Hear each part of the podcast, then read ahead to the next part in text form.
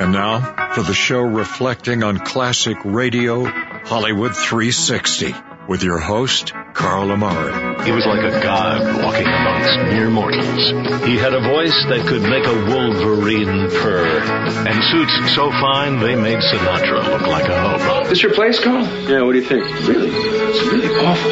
But I have a lot of things that are on order. You know, credit trouble. Pay more attention to your schoolwork and less to the radio. You always listen to the radio. It's different. Our lives are ruined already. The Whistler.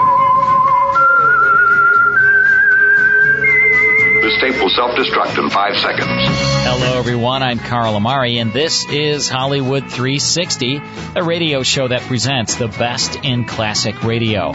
This hour on Hollywood 360, Frank Lovejoy stars as Chicago newspaper reporter Randy Stone on Night Beat from 1952. Then, Jack Benny and all his gang visit the circus on part one of the Jack Benny program from 1951. With me to help present these radio classics is my co-host Lisa Wolf. What's up, Lisa? Hey, Carl. Hey, look who's over there. Who? Mike Costello. Oh, Mike. That's what Mike looks like. I didn't know. He's usually behind the glass, but I now know. he's right with he's us. right in the same room with us. We should take some pictures and post it Let's do it. for our uh, for our listeners. Yeah, they probably want to see Mike They in all his handsome but, you know. Very handsome man. Well, it's time now though for Night Beat. This was a great series, Lisa. I know you like the show because I know you like Frank Lovejoy a lot. This was a newspaper drama. It was set in Chicago, came to NBC Radio in 1950. Frank Lovejoy starred as Randy Stone. That's a good name there. Randy Stone. He was a reporter for the Chicago Star. That's not a real newspaper, No, but I know. fictional newspaper. But he covered the night beat and he roamed the Windy City in search of human interest stories for his column. And in the cast was uh, LA's best supporting actors Joan Banks, who was actually Frank Lovejoy's wife, Joan Banks, Parley Baer, William Conrad, Paul Frees, many others. The uh, series lasted until 1952. And we have a 1952 episode for you now from July 3rd called The Old Itch. It stars Frank Lovejoy. Here's part one of Night Beat. Now, Pabst Blue Ribbon presents transcribed Frank Lovejoy in. Night Beat.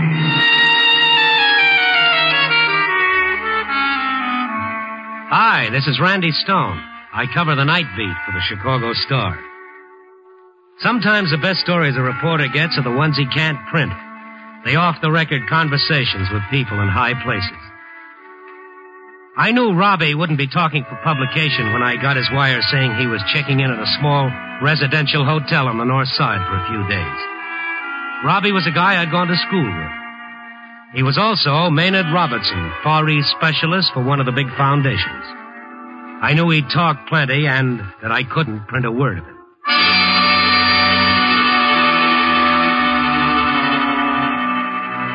The lobby of the hotel was small and gray with a desk clerk to match. He smiled when I approached him, but there was something in his manner that strongly suggested Horatius at the bridge. Yes, sir. And what may we do for you? Friend of mine's supposed to be registered here. Maynard Robertson. Mm-hmm. I see. Can you give me his room number? I'd like to go up and see him. Mm-hmm. I imagine you would. Just supposing Mr. Robertson is registered here. You're a friend of his, you say? Yes, I'm a friend of his. Is he here or isn't he? I don't imagine you'd have any way of proving you're a friend of his. Well, look, call his room and tell him that Randy Stone is here. Now, now, we won't be hasty, will we? Randy Stone, Randy Stone. Now, where have I heard that name before? I'm a reporter for the Star. Aha, I thought so. A reporter. Well, Mr. Stone, we have no Maynard Robertson registered here, and good day to you, sir. Oh, now wait, wait. Just hold on a minute. Robbie's really a friend of mine. He asked me to come and see him. Oh, Robbie is it now? He sent me this telegram. Hmm? It's signed Robbie. Of course, it scarcely says Maynard Robertson. It scarcely would. Now look. You've done a good job. You've screened me. I've got no concealed weapons, not even a typewriter. Mr. Stone, as you may or may not know, Maynard Robertson is just as sought after as he can be, particularly by gentlemen of the press, now that he's just returned from Korea and everything. I can assure you he has nothing to say for publication. Well, just call his room and tell him my name. Can you look me straight in the eye and swear you're a close friend of Mr. Robertson's? I can look you straight in the eye and swear. All right, we'll see. Mr. Robertson, please. Hello, I'm ever so sorry to bother you. This is the desk. There's a gentleman here, a Mr. Randy Stone. All right, sir. One moment. He wishes to speak to you, Mr. Stone. Thank you. Hi, Robbie. Randy, you old son of a gun, get the heck up here. Right away, Robbie. I hope you understand, Mr. Stone. I was simply following Mr. Robertson's own orders to me. That's okay. Room 412. The elevator's to your right. It's self-service. Just punch the four button. I've been wanting to punch something. I'll settle for the four button. Hey, can I hook a ride? Oh, sure. You can even drive if you want to. All right. Face the front of the elevator. Name your floor, please. Uh, four. Just punch the four button. Ever get stuck in one of these? No. It sounds like fun. I did once. Believe me, it depends entirely on who gets stuck with you. Yeah, that was my point. I'm going to four, too. It's a small world. She didn't fit the modest surroundings of Robbie's hideaway hotel any more than he did. She was tall and tan, the kind of tan you get at spots like Waikiki. Her blonde hair was crisp and natural. So was the mink tossed over one arm. And the brown eyes she directed at me were either soft and warm, or she was nearsighted. Unfortunately, the elevator powered its way straight to the fourth floor without mechanical failure. I'm looking for 412. I, I suppose it's down this way. Well, that's where I'm going. Oh, do you know Uncle Maynard? I know the guy in 412. Is he expecting you? He was. Oh, well, look, would you do me a big favor? He isn't expecting me. He hasn't any idea I'm anywhere near Chicago. I'm really just between trains. I called Mother, and she said Uncle Maynard was stopping here, and... And you'd like to surprise him, and you'd like me to wait while you do? Yes. Do you mind? No, no. Go ahead, I'll wait. Oh, that's wonderful. Thanks. I won't be long. If I know Uncle Maynard, he'll fall right in his face when he sees me. If I know Uncle Maynard, he hasn't got a niece. Go ahead, I'll wait. That was for sure. This doll was nobody's niece. Also for sure was that Robbie could have busted my neck if I'd horned in on that deal. I found an uncomfortable chair back by the elevator, sat at attention, and smoked three cigarettes while Miss Tan and Terrific was making Robbie say uncle. I began to wish I'd brought a good book, or maybe a good set of books. Just when I decided to come back a day or two later, she came beaming down the hall. I'll bet you thought I'd never come back. I had time to think a lot of things. I'm really a lot more grateful than I can say. And Uncle Maynard said the most wonderful things about you, Mr. Stone. He seems very fond of you. yeah, I, I got a lot of charm when you get to know me. Yes, I'm sure you have. Well, goodbye, Mr. Stone. I guess I'll have to run the elevator without my co-pilot this trip. Just punch the one button. Hmm. I should have such a niece. Now, look, kid, I've said all. Oh, Randy. Man, it's good to see you. Come in, fella. Some surprise, huh? Seeing your niece. Some shock. And she's not my niece. Really? Well, you could have fooled me. You know her, don't you? No, no, and I probably won't. She saw you first. Let's forget about the doll. Tell me to sit down, buy me a drink, and. What's the matter with you? You. You don't know her? No, I don't know her. We never shared anything except the same elevator. Ooh. You'll kill me. I doubt it. Uh, maybe I'd better tell you to sit down. Uh, sit down. Thanks, I will. Now, how about that drink? Now, here. Take the bottle. Either drink it or hit me with it. I'll let you know what I decide later on. Randy, she's not my niece. She's also not what you think. Okay, okay. An old family friend. She's Kit Gaynor. What? A dame reporter? The same. She's fearless, lethal, covers the world, and most recently covered me. No reporter looks like that. 7,000 miles I travel from Korea to Chicago with my lips sealed. I talk to no one. I hide out in offbeat hotels. I do everything but wear a disguise so I can get to New York and give my secret report to the Foundation directors.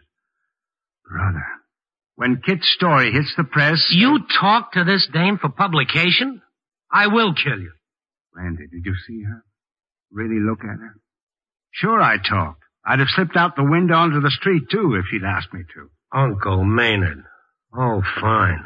Well, I guess it's too late to give you an exclusive for the Star, isn't it? I left after a while. I planted myself at the press club bar and thought dark thoughts about Kit Gaynor. Sure, I'd heard of her. She was one of those first women. First to fly in a bomber, first in the jet, first to slip unnoticed onto a troop ship at the canal locks and go to the South Pacific. And most of all, she was the first dame reporter to make a real chump out of me. I had a drink to each of her blue ribbons. How did you find Uncle Maynard? Oh, on the ropes. How did you get in here? We got a rule about women. I'm a newspaper man. I hold press club cards all over the world, even in Chicago. I wish you were a newspaper man. I'd flatten you. I don't blame you. But when I got the scoop Robbie was in town, I knew it was my last chance to catch him before he hit New York. I really ought to buy that hotel clerk a drink. If he hadn't given you that G2 routine, you couldn't have led me to Robbie. Where were you hiding? In the clerk's carnation? Ah, you're really teed off, aren't you? There's every chance I'll live. Well, that's all I was trying to do, Stone. After all, the girls got to eat and drink. Speaking of drink, I've earned one. That was a good story I filed on Robbie. Yeah, remind me to read it. You know something, Stone? You're sort of cute. Oh, it's the soft light in here. It does things for me. She began having the drink she said she'd earned. Swallowed them down like there was so much fruit juice. And in between swallows, she talked. talk. Gave me the stories behind the stories I'd read under her byline for the past eight years or so. Kit Gaynor was a lady trailblazer who got her kicks getting signatures on short snorters, talking GI, and hopping jets for anywhere. I matched drinks with her for a while. The camera was no bigger than a cigarette case, so I was the only one who came up with the pictures and the story. Tito was furious at first, but Stone, are you listening? Oh, oh yeah. Oh, sure. Tito was furious, and then before that, Churchill confided to you that he had nothing to offer but blood, sweat, and tears. Toil and tears. I had it a week before he gave it to Commons. Stone, are you sure you feel okay? I'm fine. I'm fine. I think maybe, uh, I just put my head down for a minute or so. I thought you'd like my rum, vodka, and slow gin blockbuster. One night in Seoul, Colonel Bransford had a few belts of it and began to act just like you are. Pretty soon he passed out. Whammo. Just like that. When I came to, I was cozily settled in my own apartment. I had on my pajamas and a robe Aunt Tilly had sent several Christmases ago, which I'd never worn. There was a steaming cup of coffee at my side, and someone was making homey sounds in the kitchen. Stone, baby, slug the coffee down. You look like the underside of a fish. You'll turn my head with talk like that. And if it turns, it'll roll off and break. Oh, drink the coffee. Pretty good, huh? Hmm, yeah, that's not bad. There's a steak coming up. Look, kid, I don't want to press. But there are a few things that aren't exactly crystal clear in my mind. Like, uh, what am I doing in my pajamas and how did I get in them? The taxi driver was a perfect doll. Oh, he was. Your landlady was a little touchy, though. How did she get into the act? Well, we could have made a quieter entrance than we did. And I don't think she fell for my story either. What story? That I was your niece. And you had a touch of ptomaine. Oh, well, you ought to write. You mentioned something about a steak. Right away, Stone.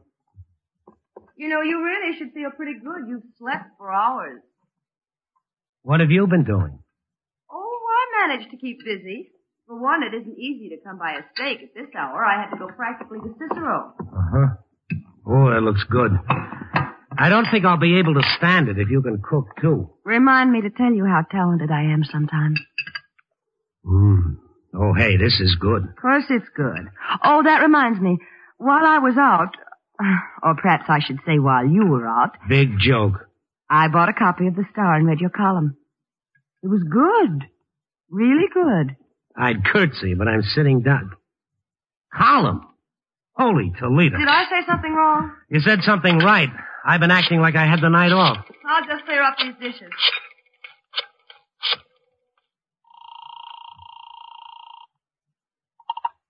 Chicago Star night desk. Randy Farley. What are you doing there this time of night? I love my work. Oh, swell. Look, Farley, I've been hung up. So your niece told me. Oh, oh, she did. Well, We uh, could have used you, boy. That is, we could have used a reporter. yeah. Well, I'll be down shortly. Don't rush on our account. The worst of it's over. The worst of what? Oh, little items like a million dollar fire at the stockyards, a gang killing in Cicero, and count 'em, 12,437 eyewitness reports of a flying saucer. All that happened tonight? What did she do? Plow you under? Why? I- Stone. Kid, come back here. Your niece take a powder, chump? Uh, yeah. I'll be right down.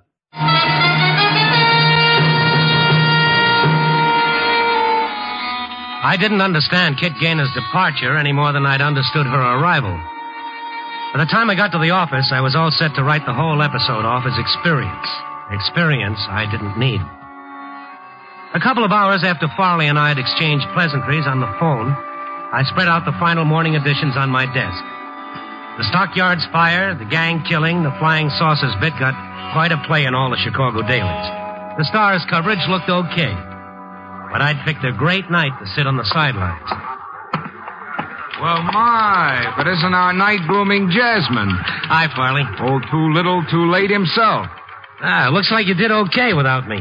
You got good coverage on all the stories. Most of the boys are pretty loyal. You didn't happen to buzz by any of those saucers last night, did you? Or weren't you flying that low? Oh, knock it off, Farley. I don't miss many times. You want to know my real beef with you, boy? It's on page one of the News Telegraph. Right there. Read it. Far East Specialist tabs next red move. Maynard Robinson reveals Foundation report on new communist threat. I thought this Robertson was such a buddy of yours. Well, he is. So he gives his exclusive stuff to this Kit Gaynor. What kind of a buddy is that? What are you trying to get me to say? That she's a better reporter than I am? She's a devil of a good reporter, I'll say that for her. You got the only eyewitness story on a Cicero gang killing. Eyewitness? Also, page one, the News Telegraph. She was supposed to be buying a steak. Huh? Ah, skip it. It's a local joke. Well, I'm calling it a day. But for my dough, this Kit Gaynor's a real newspaper man, even if she is a woman. Now, nuts. Hello. Is this Mr. Randy Stone? Yeah? New York calling. One moment, please. Ready with Chicago, New York. Your party is on the line. Stone? Yeah. It's Kit. Are you teed off at me again? I can just barely remember you. Oh, I miss you, too. How's your ptomaine? It comes and goes. Look, I'm glad you're in New York. Makes me feel more secure. Only didn't you get there a little quick? Darndest thing, Stone. When I got back to my hotel, I ran into an old friend in the lobby. It's sort of a long story, but he just happened to be a jet pilot, and it seemed like a good idea at the time. Oh, that's good. You stay there. You'll like it. I may run over to Europe. The Air Force says they'll fly me. You just keep putting miles between us. I'll be the best friend you've got. I'll come back someday and hold you to that. Kid, please, do me no favors. I've got a job, just barely. Now you go out and reconquer the world, only leave Chicago to me, huh? You're a funny guy, Stone. And I miss you. I really do.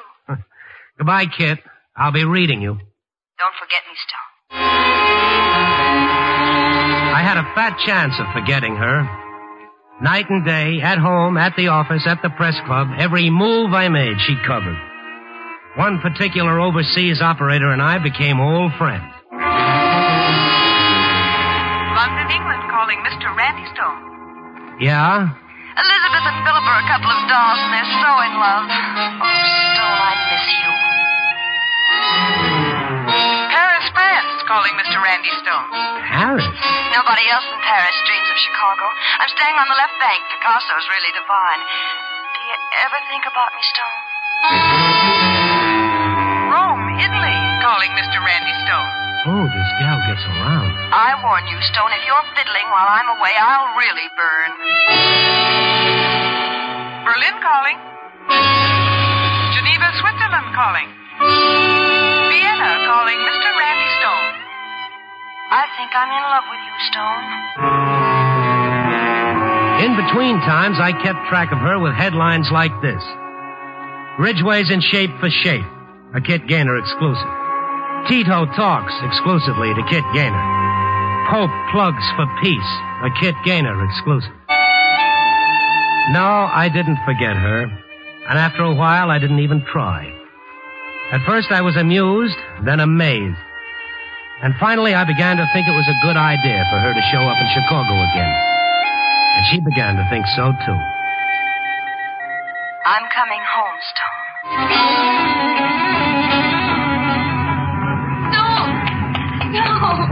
Hi, Kit. Oh, I didn't really think you'd be here. Honest to Pete, I didn't. I didn't think I'd be. Here. And roses.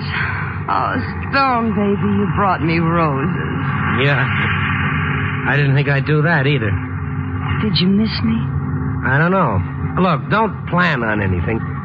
I just happened by an old flower lady. She needed dough. And besides, Stone, I'm trembling like a schoolgirl. well, I don't have to work tonight. I I told Farley that my uh, niece was in town. And, uh, don't look at me like that. I'll probably ask you. Go on, Stone. Please ask me. Well, that look of yours, is it really that soft and warm? Or are you nearsighted? That's the first portion of Night Beat. More after these words.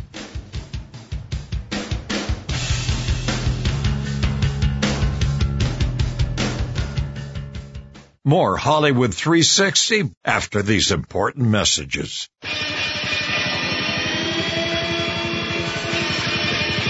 And now back to Hollywood 360 with Carl Amari. Now let's get back to Night Beat. And of course, the first thing Tito did was to give my cigarette case a going over to be sure it wasn't another camera. Yeah, that, that get up of yours, that dress. That from Paris? The only one I could afford. I uh, dropped most of my take making transatlantic calls. yeah. Yeah, you did, didn't you? I got a money back guarantee on the dress. The designer said, if it does not drive your lover mad, I will, uh, how you say, refund your money. well, I, I can't tell, Stone. Do I get my money back? Uh, I'll let you know. Maybe I could work a trade deal with him. This creation for some house dresses and a going away suit. Or should we just dance or something? Let's just sit here and, and talk about your trip. Trip was wonderful and it's over. I'm glad it's over. Oh, you'll be off again soon. I'll put dough on it. I doubt it. it it's sort of like the itch, Stone. When I get it, I've got to get up and move. But I think I'm cured this time. I bucketed all over the world because there wasn't anything or anyone to keep me at home. Mm, Maybe, uh, maybe we better dance or something. I'm going to be around, Stone. And you're going to know it. But she was around, and I knew it. After a week or so, I didn't figure her too well. Or maybe it was me I didn't figure too well. Kit was giving me the home cooking treatment, and every time I started feeling cozy about the pipe and slippers routine, a small, still voice within me told me to take to the hills. I kept my own counsel about it, though. Outwardly, no one knew anything was up. Hey, lover boy. What's with the new suit? Oh! well, I've had it a while. I just haven't worn it to the office yet. Well, la-di-da. A nice, sincere, dark blue suit. Well, I got an appointment. A guy is coming through town. He's loaded, a very well tailored gent, and I figured I ought to look sort of shined up myself. Uh-huh. What's in that box? Oh, oh, nothing. You're gonna take the box to the guy, huh? Yeah, yeah, that's it. Hey, oh, come on, take it easy. Ah, the fella. He likes red roses, does he? Give me the flowers. Well tailored gent. You've been wearing white shirts every day for a week. You got two haircuts this week. Every day shoe shines. Also every day roses. I'm doing my work, aren't I? Oh, sure, sure. And if it gets any cozier, I'm switching you to the home section. I carried the roses out in the open so everyone could see The Kit's hotel. She was my well-tailored friend. We were supposed to have lunch together. I started to stride past the desk clerk, but he shoved a note at me through the roses. It was Kit's handwriting. Couldn't reach you by phone. Leaving flight 23, 1 p.m. Hurry, darling.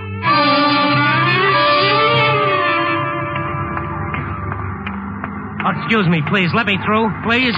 Ah, I'm sorry. Excuse me, please. Oh, Robbie, I'll see you later. I'm trying to catch up with someone. You're too late for Flight 23. I'm too late. Yeah, out there, just clearing the runway. Oh. Yeah, I see. That's funny. Is it? I mean the roses. She said you'd be carrying roses, but I didn't believe her. What are you doing here anyway? Last I heard, you went to New York to face the foundation director. Yeah, I faced them. They liked Kit's story so well, they almost gave me a citation. Oh, swell. Uh, where's she off to this time? Korea. Korea? Robbie, you... I didn't have a thing to do with it. The Army arranged it. I, I just ran into Kit here at the airport. She said the whole thing came up in a hurry. Yeah, things do with her. Uh, she's a wonderful girl, isn't she? Yeah, I guess that's what she is. Well, I better head back to town. Can I give you a lift? No, no thanks. I'm waiting for a flight out. To Korea? I'll end up there after a while. But don't worry. I can't give you any trouble, I'm sorry to say. Oh?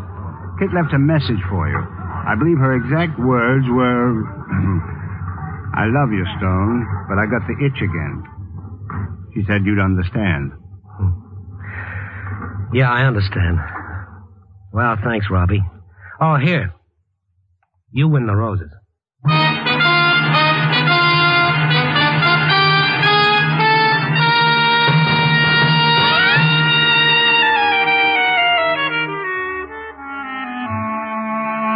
I made straight for the press club and loaded up for a long summer and a cold winter. And this time, although I didn't wake up at home in my robe and pajamas, I sure had me a touch of ptomaine. Of course, I'm getting better all the time. What the heck, I wasn't cut out for sitting and rocking. I never even think about Kit much, except once in a while when the telephone rings and an overseas operator announces one of the world's capitals. And then I know I got a jet by the rudder all over again. Hmm. But that's strictly off the record. You can't print a word of it. Copy, boy.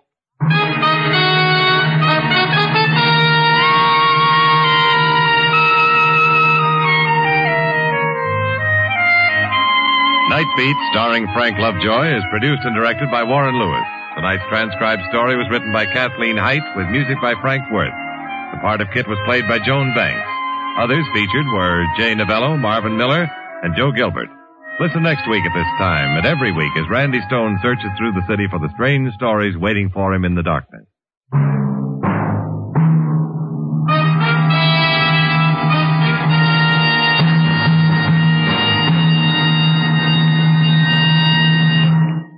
Tomorrow, join us for comedy with Bob and Ray on NBC.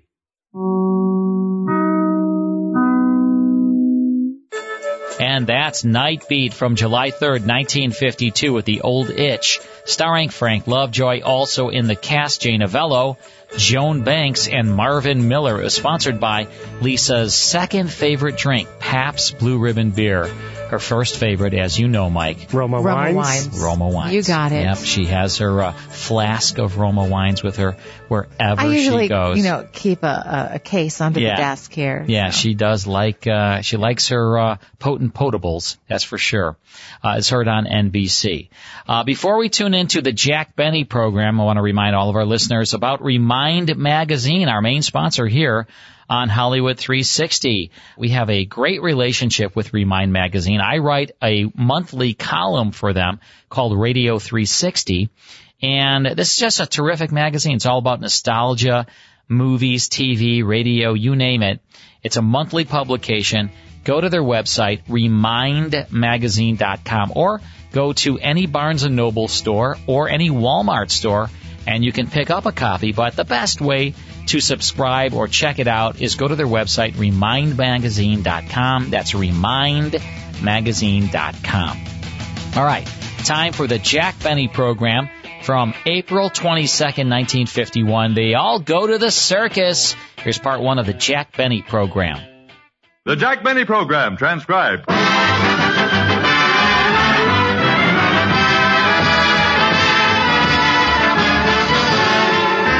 The program starring Jack Benny with Mary Livingstone, Phil Harris, Rochester, Dennis Day, the Sportsmen Quartet, and yours truly, Don Wilson.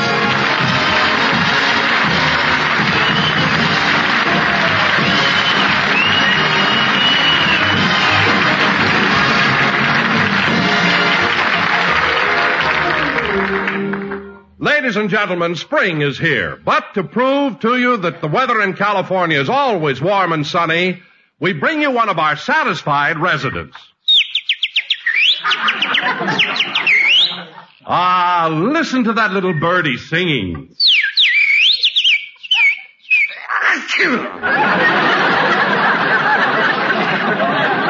Anyway, it's spring, so let's go out to Jack Benny's house in Beverly Hills where we find Rochester cleaning the house. Darn this dust. I wish Mr. Benny would buy a bag for this vacuum cleaner. My pockets are full.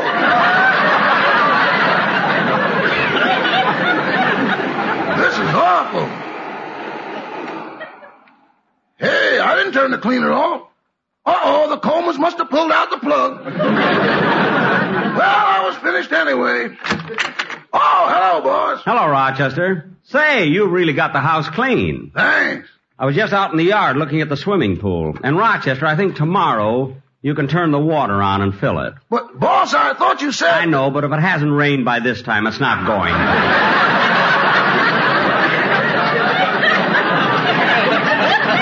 Sometimes I think that... I'll get it, Rochester. Hello, Jack. Oh, hello, Mary. Say, you're kind of early. We're not supposed to leave for the circus for nearly an hour. I know, Jack, but it's such a beautiful day, I left the house early and walked over. Oh. And as I came down Sunset Boulevard, some fresh guy pulled up to the curb and offered me a ride. No. Yeah, he thought he was smart just because he had a new Cadillac convertible. Yeah. Gee, it was windy with the top down.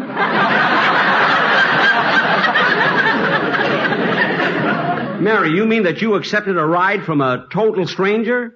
Why, that's... Oh, for heaven's sake, Jack, I'm kidding. Kidding. Certainly. You don't think I'm the type of girl who lets herself get picked up by any guy in an auto. I don't know. That's how you met me. Say, Mary.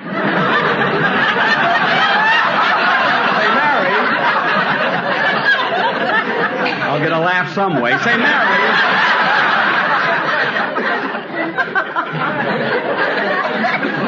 Mary, what's, uh... Say, Mary, what's, what's that in your hand, huh? Oh, it's a letter from Mama. I thought you'd want to see it. A letter from your mother, eh? Well, what does nobody's friend Irma have to say? I'll read it to you. My darling daughter Mary, we are all very glad that you're over your five weeks illness and are appearing on Jack's program again. But it must be discouraging to go from unemployment insurance back to your regular salary. There's not enough difference to talk about. Your sister Babe has been home for a couple of weeks, and frankly, she's a little conceited because she replaced you on Jack's program. Now she wants them to put a star on her locker at the slaughterhouse. Mary, Babe is now working in a slaughterhouse? yes, she's known as Hit Him in the Head Livingstone. Oh, but Mary. Oh, Jack, let me finish the letter, please. All right, go ahead, kid. Last night we went. You don't generally get this much to do, you know. Go ahead. Last night we went to a going away party for your cousin Melvin. It was a nice affair, but I think it was silly of Melvin to put on a sailor suit just because you're sending him up the river.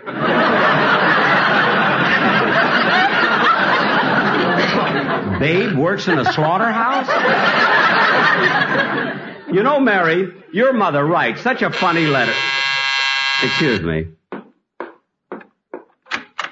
Oh, hello, Dennis. Hello, Mr. Benny. I'm sorry I'm late. You're not late, you're early. I am? Yes. Gee, this daylight saving time has got me confused. Daylight saving time? Dennis, you're not supposed to turn your watch ahead till next Sunday. I forgot to turn it back from last year. Well, then you're really late. Yeah, Merry Christmas. Dennis, you're starting to confuse me already. Now do me a favor, will you? Go out, walk around the block, and come back, come back in again. Okay, goodbye. Uh, who was that, Jack? It was Dennis. He came in to wish me a Merry Christmas. What? I don't know. He gets me mixed up too. I told him to walk around the block. Well, isn't he going to the circus with us? Yes, the whole gang's going, and I'm also taking some boys from the Beverly Hills Beavers. I better tell Rochester what time I'll be home. Rochester. Yes, boss? I'll be home about six o'clock for dinner, so don't forget to go to the market. I've already been to the market, boss. Oh, what did you buy? I gave you five dollars. Let me see. I bought ten pounds of potatoes, three pounds of butter, two pounds of hamburger, a prime rib roast, eight pork chops, three pounds of bacon, a leg of lamb, and a sirloin steak. Oh, good, good. Where's the change?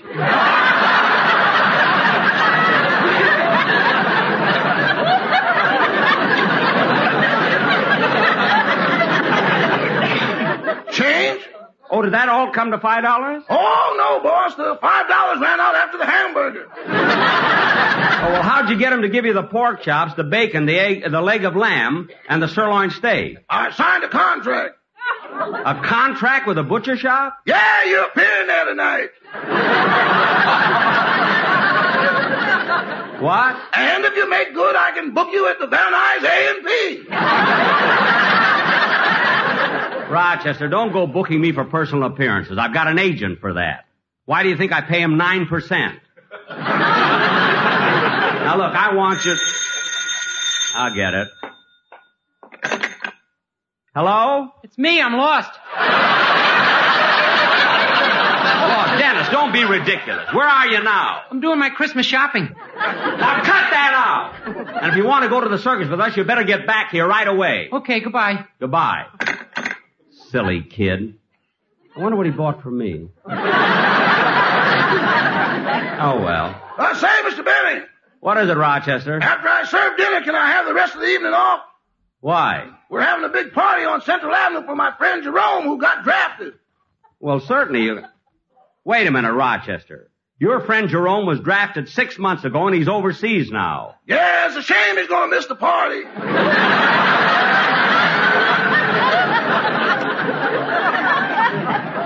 Well, you can go, but don't stay out all. Oh, that must be Phil. He's going to the circus with us. Hello, Mr. Benny. Dennis.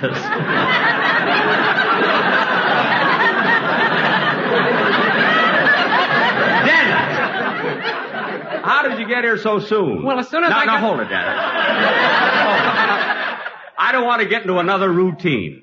And there's something else I want to tell you. Yeah, what? Now look at Mary's in the living room. Now you know she was sick for several weeks. Uh-huh. Right now she's feeling fine, so don't start any of your silly talk with her. I don't want her to have any trouble. Now when you see her, just say hello. That's all. Just hello. Yes, sir. Jack, what took you so... Oh, hello, Dennis. Hello. Are you going to the circus with us? Hello. Look, Dennis, you can say more than that. I can? Yes. Kiss me, Livy. Now stop! Dennis.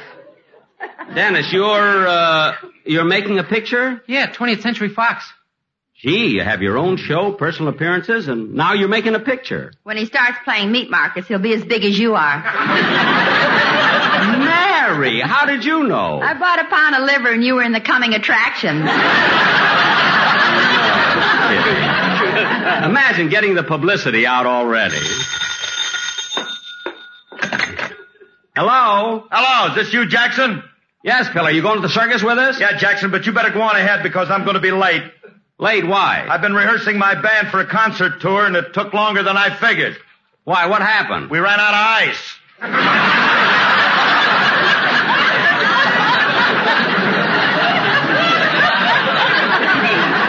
Ice? Yeah, whoever has an eight bar rest mixes them. Oh, for heaven's sake. Anyway, Jackson, you go on without me. I'll meet you at the circus. Okay, are you going to bring any of your, as it says on the payroll, musicians? Yeah, Jackson, they'll all be there. Well, except uh, Sammy, my drummer. He hates circuses. Sammy hates circuses? Why? He used to work in one. He was the guy who put his head in the lion's mouth. Why'd he give it up? He didn't give it up. The lion quit. Oh, well, I don't blame the lion. Sammy's head is the size of a watermelon. Of course, his isn't ripe yet. You're so right. I plugged it yesterday. Well, Phil, the next time you... There's someone at the door. I better say goodbye. So long, Jackson. I'll see you at the circus. Okay. What a day. The door, the phone, the phone, the door. Oh. Oh, I wasn't expecting you, Mr. Collins. Uh, Mr. Benny, the Department of Internal Revenue suggested that we visit you once more. And that's the first portion of the Jack Benny program going to the circus from April 22nd, 1951. More of Hollywood 360 after these words. More Hollywood 360 after these important messages. Hi, this is Sarah Knight Adamson. I'm the national film critic for the website sarahsbackstagepass.com. I'm a member of the Broadcast Film Critics Association in LA and a voting member of the Critics' Choice Film Awards. Coming up next, you'll hear a film review of a movie that's playing near you. Puzzle rated R. It's a romance drama by Sony Classic Pictures. It's the story of Agnes, played by Kelly Macdonald, a dutiful middle-aged wife and mother who's never ventured out much or explored any hobbies. Her life is similar to the movie Groundhog Day until she receives a thousand piece jigsaw puzzle for her birthday. Secretly, she begins to train for a jigsaw puzzle competition with a partner, Robert, played by the wonderful Argentinian actor Irfan Khan. Let's take a listen. A competition? I'm doing it. Honey. I'm not asking you. I'm telling you. You're so much more comfortable when you're focusing on the puzzles. Turns you on. He's using you. Everybody always uses you and you let him. I don't know why someone like you would find me interesting. You're modest and strange and beautiful and funny. Does that make me weird? No, just different. Writer-director Marc Turteltaub of Little Miss Sunshine fame brings us a tale of a woman who discovers her voice. Here's another clip. You gotta tell me everything. I don't have to tell you anything. It's the best thing I've ever done. The bottom line, I'm all in. Four stars out of four. With an excellent script and directing, Kelly Macdonald shines here bringing a performance that is beautiful, tender, and heartbreaking. I found the puzzle competition strategies fascinating, while also learning a new sport for me, puzzling. Check out my interview with Marc Turteltaub on sarahsbackstagepass.com. See you next week. Now back to the best in classic radio on Hollywood 360. Next time, it's the conclusion to the Jack Benny program from 1951. Then, it's part nine of our 10 part adventure on Adventures by Morse with the Cobra King Strikes Back. That's next time here on Hollywood 360. We'll see you then.